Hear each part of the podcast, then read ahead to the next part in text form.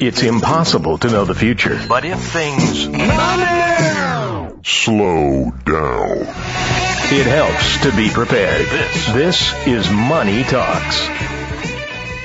We're back. I'm Troy Harmon here with Nick Antonucci. And okay, uh, we have, um, again, Dr. Roger Tutterow on with us today. And we do not want to miss the opportunity to uh, pick his brain about economic activity or lack thereof or various uh, uh, conditions. Uh, so we've got a, a situation we want to talk through. Really, the stock market's recovered, and I use that also in air quotes, uh, from the coronavirus shock, and is trading at January 2020 levels. As we just noted, market's up about 1%, a little more. Uh, year to date, portfolios have bounced back, and investors are cautiously optimistic um, while still defensively positioned, many of them, um, you know, and probably for good cause. Uh, but the Federal Reserve has promised to uh, use all of their tools, their full range of tools to help the economy recover. Uh, but we got second quarter GDP. Nick mentioned it earlier. Uh, we got it this Down week 32.9%. down 32 point. Yeah, ouch. Well, but generally it was, it was within the range as expected. Forecasts were from down 25% to down by 40. Yeah. Uh, one of the things, and we knew the number was going to be horrible. We knew there would be a big shock effect. But let's put something in context. When you're hearing that number, that's a seasonally adjusted. Here's the key component: annualized rate. Right. So it doesn't mean in the second quarter we produced 33% less stuff.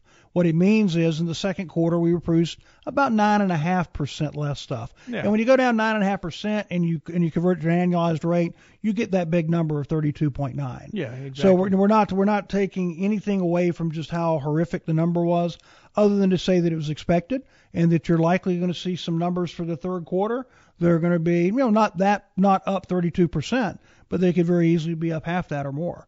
And so we just have to kind of look as a, a, a kind of a, a trailing several quarters here because even within the second quarter, April and probably the first two thirds of May were horrible, but I think that the data shows that we started seeing the economy do a little bit better in June. Right. And so I think when the when the July data comes in in August, which will make up a lot of the recovery in the third quarter, the numbers will look a little more favorable. I think the outlook for getting GDP growth to be down about six percent, give or take one, for 2020 is still pretty much in play. Yeah. About anything's anything's knocked that aside. Yeah, it seems to be the consensus at this point, around 6% negative for the year. We went into the year with about, I think most of the numbers I'm seeing or was seeing was around 3% expected growth.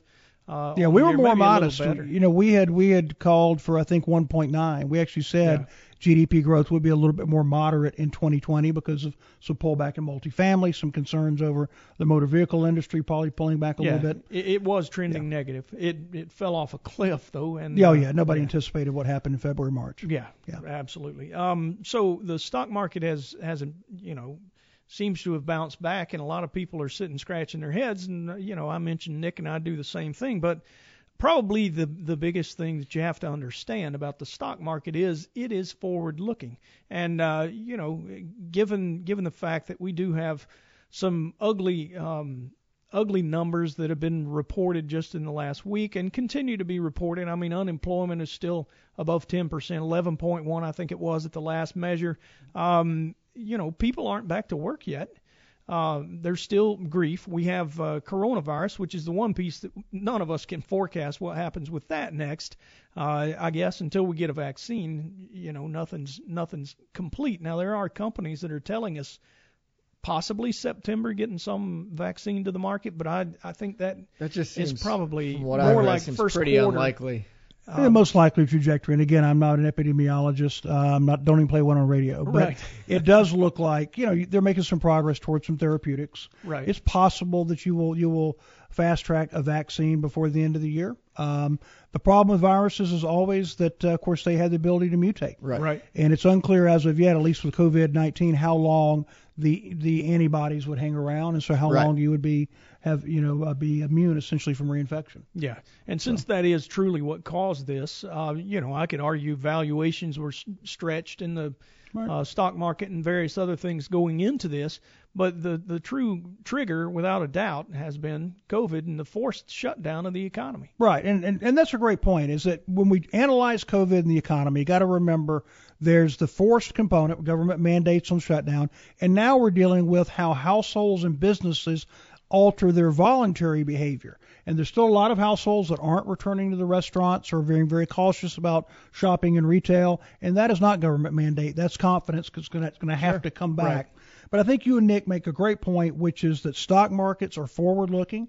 It's uh, the S&P 500 is one of the 10 leading economic indicators, and so the, the market collapsed very, very fast as the news of the COVID came back, and it's come back to some degree. But the other thing to remember is when you've got a Federal Reserve that has pushed short-term rates down to zero, when you had a 10-year bond, as we were discussing, we were discussing off air, that's at about 1.54 uh, th- that means that you're virtually guaranteed some stimulative effect for the equity market. And certainly right now, if you're sitting out there and you're shopping around to find a bank CD that's going to pay you anything, good luck with that. Yeah, and that's the that's a 30 at a 154. The 10 year at 50 54 bips. You know, right. it's even yeah, lower. It's, right. I'm sorry, I may, may misspoke. Yeah, 54 bips on the 10. Yeah, yeah. yeah. So uh, you know, you've got you got a lot of uh, pieces that are working together, some for us, some against us. Uh, even if you look, um, you know, at the numbers we were talking about coming into the show, um, we uh, we had talked about uh, how technology had done so well and energy had done so poorly. Uh, technology's demand has actually increased. Yeah. Because nobody's close to each other. You still want to work. Uh, companies like uh, Microsoft with their Teams uh, and companies like Zoom, where you know you can hop on a video call, they they have done well and and for cause. But then you look at energy and nobody is driving. Right. You know, they right. didn't for a while. I know uh, some of the recent uh, data that I've seen, and they're using, uh, interestingly enough, they're using Google um, Google um, Maps to determine whether or not people are using that uh, map app sure. for driving directions or transit directions, various things. Transit is still just flatlined. Uh, walking has improved from its early, you know, uh, January, February, March times. Uh, and uh, if you if you look at uh, driving, it's getting back, but it's not 100% back. I mean, you can even, even just locally, like you, any of us who've been out and about, you, you can definitely see it. You know, I drive home during rush hour every day, uh, back to the city, and traffic has definitely picked back up from from where we were, you know, just a month, two months ago. Yeah. But uh, it's still nothing like well what, what you I, experience because you know everyone still, for the most part, has that option of of telecommuting. Yeah, I know in Georgia we had um, the stay-at-home order went away May 1st, and if you were out prior to that, any, you would notice a huge difference on May 1st. Right. It seemed like you know we were back to the races. Um, but I think even some of that has tapered a little bit since uh, you know, since we have seen a, a resurgence in, in the number of cases, even locally in Georgia. I'm confident this time next year you'll be sitting on 285 in traffic for bumper hours, to bumper, yeah, and you'll be right. yearning for the days of yesteryear when that's it shut right. down. So I think well, you're right. uh, yeah, I the thing that I ponder, and, and we can talk about this in a few minutes. I think we'll take a break real quick, but uh, the the thing that I would like to uh, think about is how much is this a forever change? I think some people are not going back to the office. Yeah, I'd also like to talk about, you know, we the employment situation. We got that released next Friday, so I think it's worth touching on as well. Roger, when uh, you know when we were talking, we we talked about uh, you know various things, things we know, things that have been reported. Um, so my question is, what about what comes next? I mean, do we go back to normal? Is this a game changer? Does this change forever? You know, I think there are aspects of business that probably will change permanently. I think we have educated an entire generation for how you conduct business and how you live your life remotely. Uh, I have friends that are in the professional sales arena, and they will tell you that they realize how much time and travel funds they save with with these meetings that are done through Zoom or Sure. Teams or whatever. Right. I think a lot of that changes. In education, obviously, we're gonna uh, we're gonna use the technology more aggressively than we have in the past. I think healthcare, all the professional business services arena. I'm sure you guys schedule meetings now that you use Zoom on with clients. Absolutely, You yeah, might have done face to face before. Daily. Yeah, Yeah, and- absolutely. We've done a lot of that. And it, it, the, the jury's still out, but it's hard not to believe this will have not only big implications for retail, but Class A office space.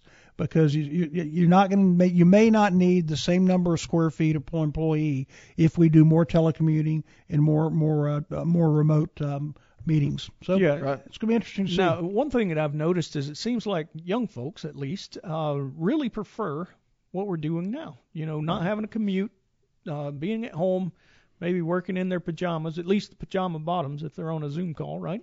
uh, and uh, you know, so it, it seems to me that there's going to be a little bit of resistance for them to get back in the office. But uh, I have noted that uh, there are a lot of salespeople who would rather be in front of you.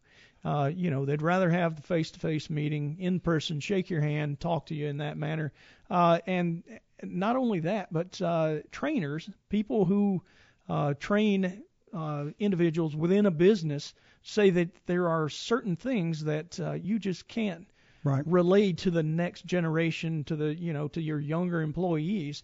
Uh, and and it seems to me like one of the major losses could be, you know, if you have some sort of a, a special environment that you've created within your business, uh, the culture could be lost uh, Right. through a stay-at-home. Yeah, and I, I think part of that's just due to the fact that you know we all grew up in an education system where you were present. There wasn't un until you know later in college for me there wasn't online learning. You couldn't take online classes. Right. So we grew up being face to face with people. I think you know the younger kids now that are in elementary school, if they grow up to this digital learning, it's there's not going to be such a, a huge, uh, I guess, whether there's a decline in education from switching to methods or what, but Right. if that's ingrained in them, it's not going to be, you know, they're not going to think twice about it. Whereas for me, if I had to go to college right now, online only, it would be a struggle because I just I'm used to the in-person learning. I I, I take to it better that way, and it would be a significant adjustment for me to make. But you know, whether it's education or it's professional business services, I think what will come out of this will be a hybrid. You'll still have some face-to-face meetings, but you'll learn how to use technology to lever that. Sure. And and I, for one, you know, we taught online at KSU this summer, mm-hmm. and some of the classes will be online, some will be face-to-face in the fall. And so we developed materials that I think we'll use them even in face-to-face classes. So I think that you know the business sector is going to follow the same thing. You know, a good example. A friend of mine lives in Milwaukee. He sells industrial equipment. Typically, the sales guys would get together in Detroit about every three months. Now they can do Zoom. They save a thousand bucks travel in two days of time. Yeah. Yeah. So some huge efficiency gains to be had there. Yeah, no doubt. All right. Well, uh, you know, as as far as um, any other items that uh, that you wanted to talk about as Well, far as economics and one- stock market. One thing we kind of touched on off air that, that I want to talk about a bit is the employment situation. You know, we have a jobs report next Friday. Um, again, it's gonna, expected to be pretty significant increase in jobs added. I think we had what 4.8. Yeah, in 4.8 last time, and made two- 2.5 is expected Right. for uh, July. Right. So continued improvement, but we're seeing continuing claims. Uh, you know, 17 million continuing claims, 1.4 Yeah. uh, million new claims every week. And then something we've noticed is, you know, continued headlines of, of layoffs in, in big corporations, permanent layoffs. These aren't furloughs. Yeah. And I just can't help but think that, sure, you're seeing improvement, you're seeing jobs added back monthly, but is there going to be a stall in that? And at some point, this employment data is going to turn back negative again. Yeah, it's hard to say, but I do know one thing. Uh, I have heard instances, and this might just be, you know, some uh, some coincidence that's unique to me, uh, but I, I don't think it is. There's a lot of folks that were getting that extra $600 uh, from the government Yeah. for being unemployed. That just ended.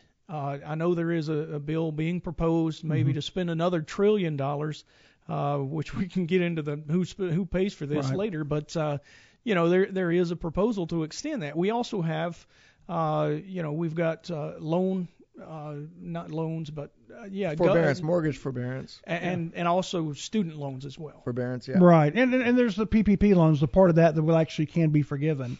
I Right, think there's still right. some some ambiguity there in terms of the minds of both some borrowers and lenders. But you had a great point. When you're getting an extra $600 per week, $2,400 a month, there are a lot of there are employees, particularly in, in hospitality and retail, that actually got a pay raise with Right. unemployment benefits. And when those go away, even if their old jobs are offered back to them, it's gonna it's gonna change the dynamic a little bit. It's gonna be interesting to watch, shall we say? Yeah. But uh, but Nick's point on forbearance is so important because we're going to find out um, how well we can actually service the debt because so far we haven't seen big issues in terms of delinquencies on debt because of You didn't forbearance. have to pay it. It's going to hit mortgages, but don't think about commercial real estate. Yeah. I mean, what are you going to do if your tenant doesn't want to pay rent? Are you going to kick them out when you're unlikely to have another tenant to replace them for a while? So it's creating some some really challenging dynamics, I think, out there. Yeah. So that forbearance cliff may be every bit as important as the fiscal cliff when it comes to fruition. Yeah, and we saw, you know, fiscal cliff raised a, a whole lot of stink in the in the media. Uh, they ultimately got that straightened out back. What was that? 2011 that we had the fiscal cliff. Yeah, well, with this in this use we mean when the fiscal support programs such as All right. enhanced unemployment benefits go away. So the modern yeah, fiscal the, cliff, if right, as will. opposed to the the, Yeah. the one for the debt ceiling. Yeah, right, exactly. So uh, when when uh, when you think about all of that, what does the economy look like to you? I mean, do you have fears then going forward? You know, I do. I think consensus outlook is that you'll get negative six percent or six percent contraction in the economy for the year. Now, if you pull all the math together, basically we dropped about 20 percent annualized rate in the first half of the year, Right. Five percent and then 33. And uh, second half, I think you're going to get a good third quarter. You're getting a bounce back effect. Fourth quarter, I think, could be a little bit more uh, more of a gradual increase or move sideways.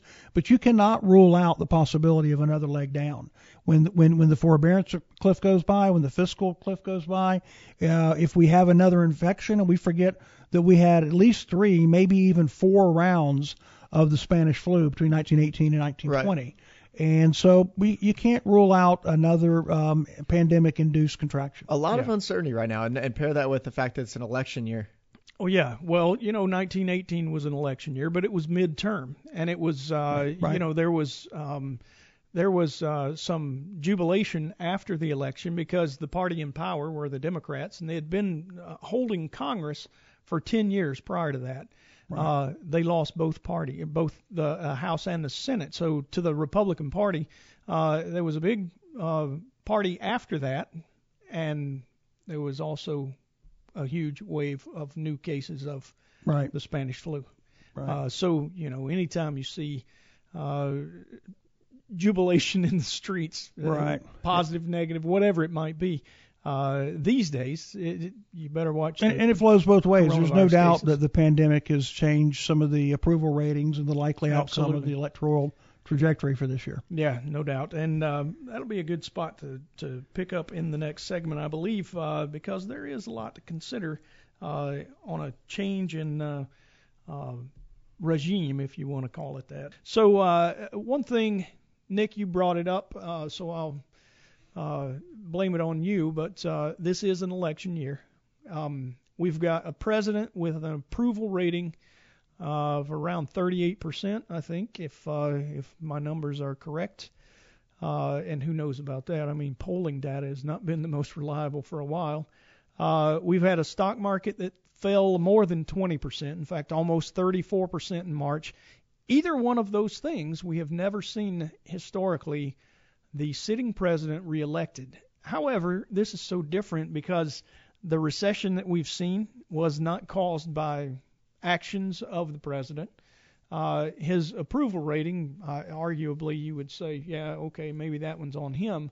But, uh, you know, we've also seen the stock market recover from that 34% loss in March. Um, and, and I think anyone who's reasonable is not blaming the, the economy on the president. So uh, we, we get a real odd feeling. I think probably the best thing you can do, uh, one of the most reliable indicators, is the stock market when it comes to elections. Well, it's one of the old adages is nothing matters as much on the election day as the price of bread, so the economics matter.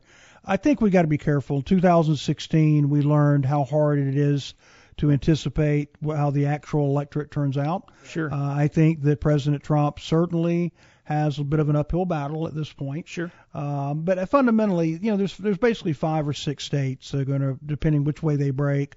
Uh, you know, it's Pennsylvania, Wisconsin, Arizona, Florida, North Carolina, and those are really the states that are going to determine who wins the White House. I mean, I think um, a a couple of are worth noting. I think that, that um, Arizona was a state that President Trump won by a decent margin, but the demographics changing there kind of put that in play. Uh, Pennsylvania is a state that he won by a thin margin. um, in part because the Democrats did not run up the margins in the Philly suburbs that they typically do, and that's also a force, unfortunately, for President Trump. That's where Joe Biden's kind of from that I-81 corridor, and and and and he runs pretty well with blue collar workers. So right. I think he, I think President Trump will have his hands full in Pennsylvania uh, with Vice President Biden. Now, as for which way Florida goes, uh, Wisconsin, uh, North Carolina will, will still remains to be seen. And the one thing that's not being talked about as much as I think it should be is it's not just up to the president whether or not we get uh, passage of bills. You got to have the Senate. Right. And the Senate still belongs uh, to the Republicans. There are a lot of Republican seats up for grabs this year, though. Right. And there's what, like, you know, if they if they go, uh, if Biden did win, then you have to have three Republicans defeated to get uh, to the vice president, who would be the deciding factor. Yeah, that's right. I mean, right now it's, I think the general handicapping is that um, there's a good chance Alabama will flip from D to R. Right. Um, it looks like Colorado and is likely to go R to D, and right. um, Arizona, Martha McSally is running behind Mark Kelly by a significant margin. But the real question is going to be: is the states of Maine and North Carolina uh, which were Susan Collins in Maine and Thom Tillis in North Carolina, and then Joni Ernst in Iowa. Those are three states that I think that the Republicans, if they carry them, uh, then they they will maintain control of the Senate. Right. Uh, and of course, the Senate matters um, not just because you have to get bills through both houses of Congress, but it has the, the power to confirm uh, federal appointees, including uh, judges. Right. So that's going to be that's going to be a lot. I think at the end you'll see a lot of money plowing into key Senate races. Yeah, uh, and I think we're already seeing some of that because uh, you know there has been some conversation as to whether or not Georgia had a Senate seat that was up for grabs, right. but I think that's uh, probably somewhat a long shot still at this well, point. Well, I mean, I, I think it could, it could break. It could break either way, but I think that the Republicans are in pretty good shape in both of those seats. I'd like to remind people two things. We're sitting here today. It is the first of August, right? And uh, you know, in in eternity, electoral politics or three months is an eternity in electoral politics. And typically races like presidential races tighten up until maybe 48 hours out. And so I think you will probably see this tighten up. Uh, we don't have a running mate for uh, for um, Vice President Biden yet. And so there's a lot of interesting things that'll happen. And debate performances, if we sure. have them, possibility of a vaccine or more aggressive therapeutics. So there's a lot to be figured out between now and early November. Yeah, Is it wouldn't typically this late handicap in, in the election that you've announced your, your running mate? Well, you know, of course, in, in the I don't, I don't know. if you go 40 years, 50 years ago, you actually had open conventions in terms of selecting who the running mate would be. Uh, in fact, if you remember 1980, um, going into the Republican National Convention in, in Detroit, there was no running mate. Bush came out of that after the kind of, you know, they, they flirted with the dream ticket of Reagan Ford. And so this whole announcing of your running mate before the conventions, I think, is a relatively new phenomenon.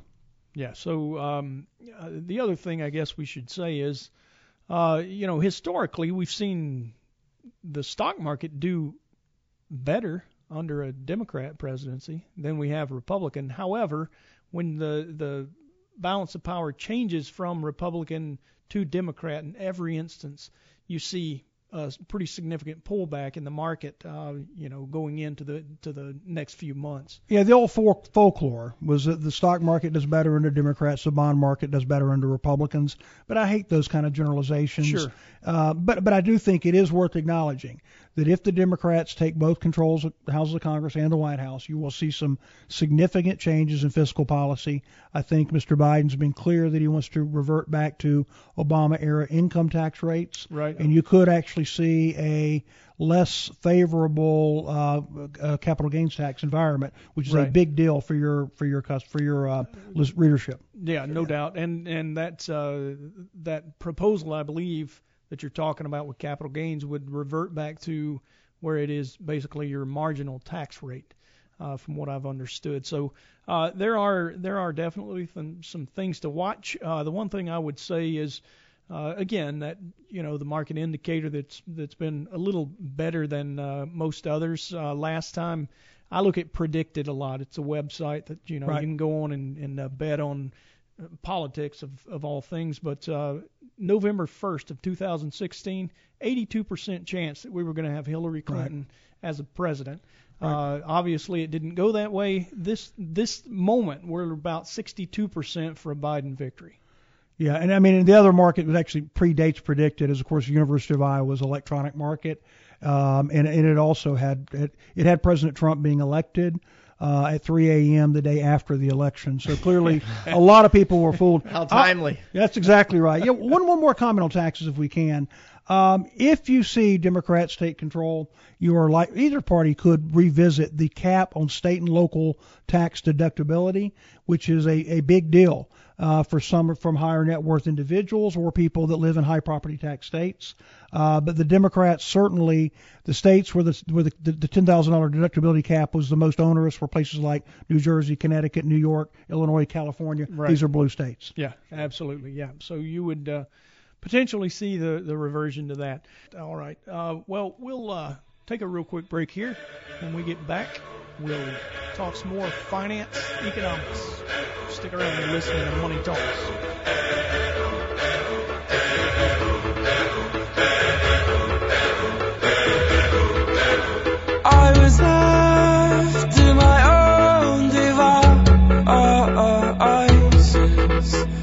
All material presented is from sources believed to be reliable and current, but accuracy cannot be guaranteed. The contents are intended for general information purposes only.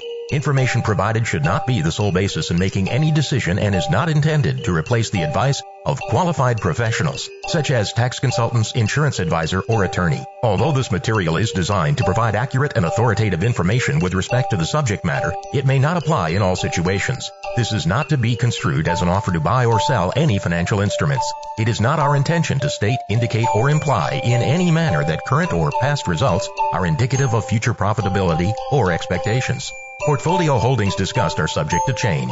There is no guarantee that in the future these securities will be held in the Henssler accounts. As with all investments, there are associated inherent risks. Please obtain and review all financial material carefully before investing. Henssler is not licensed to offer or sell insurance products. This overview is not to be construed as an offer to purchase any insurance products.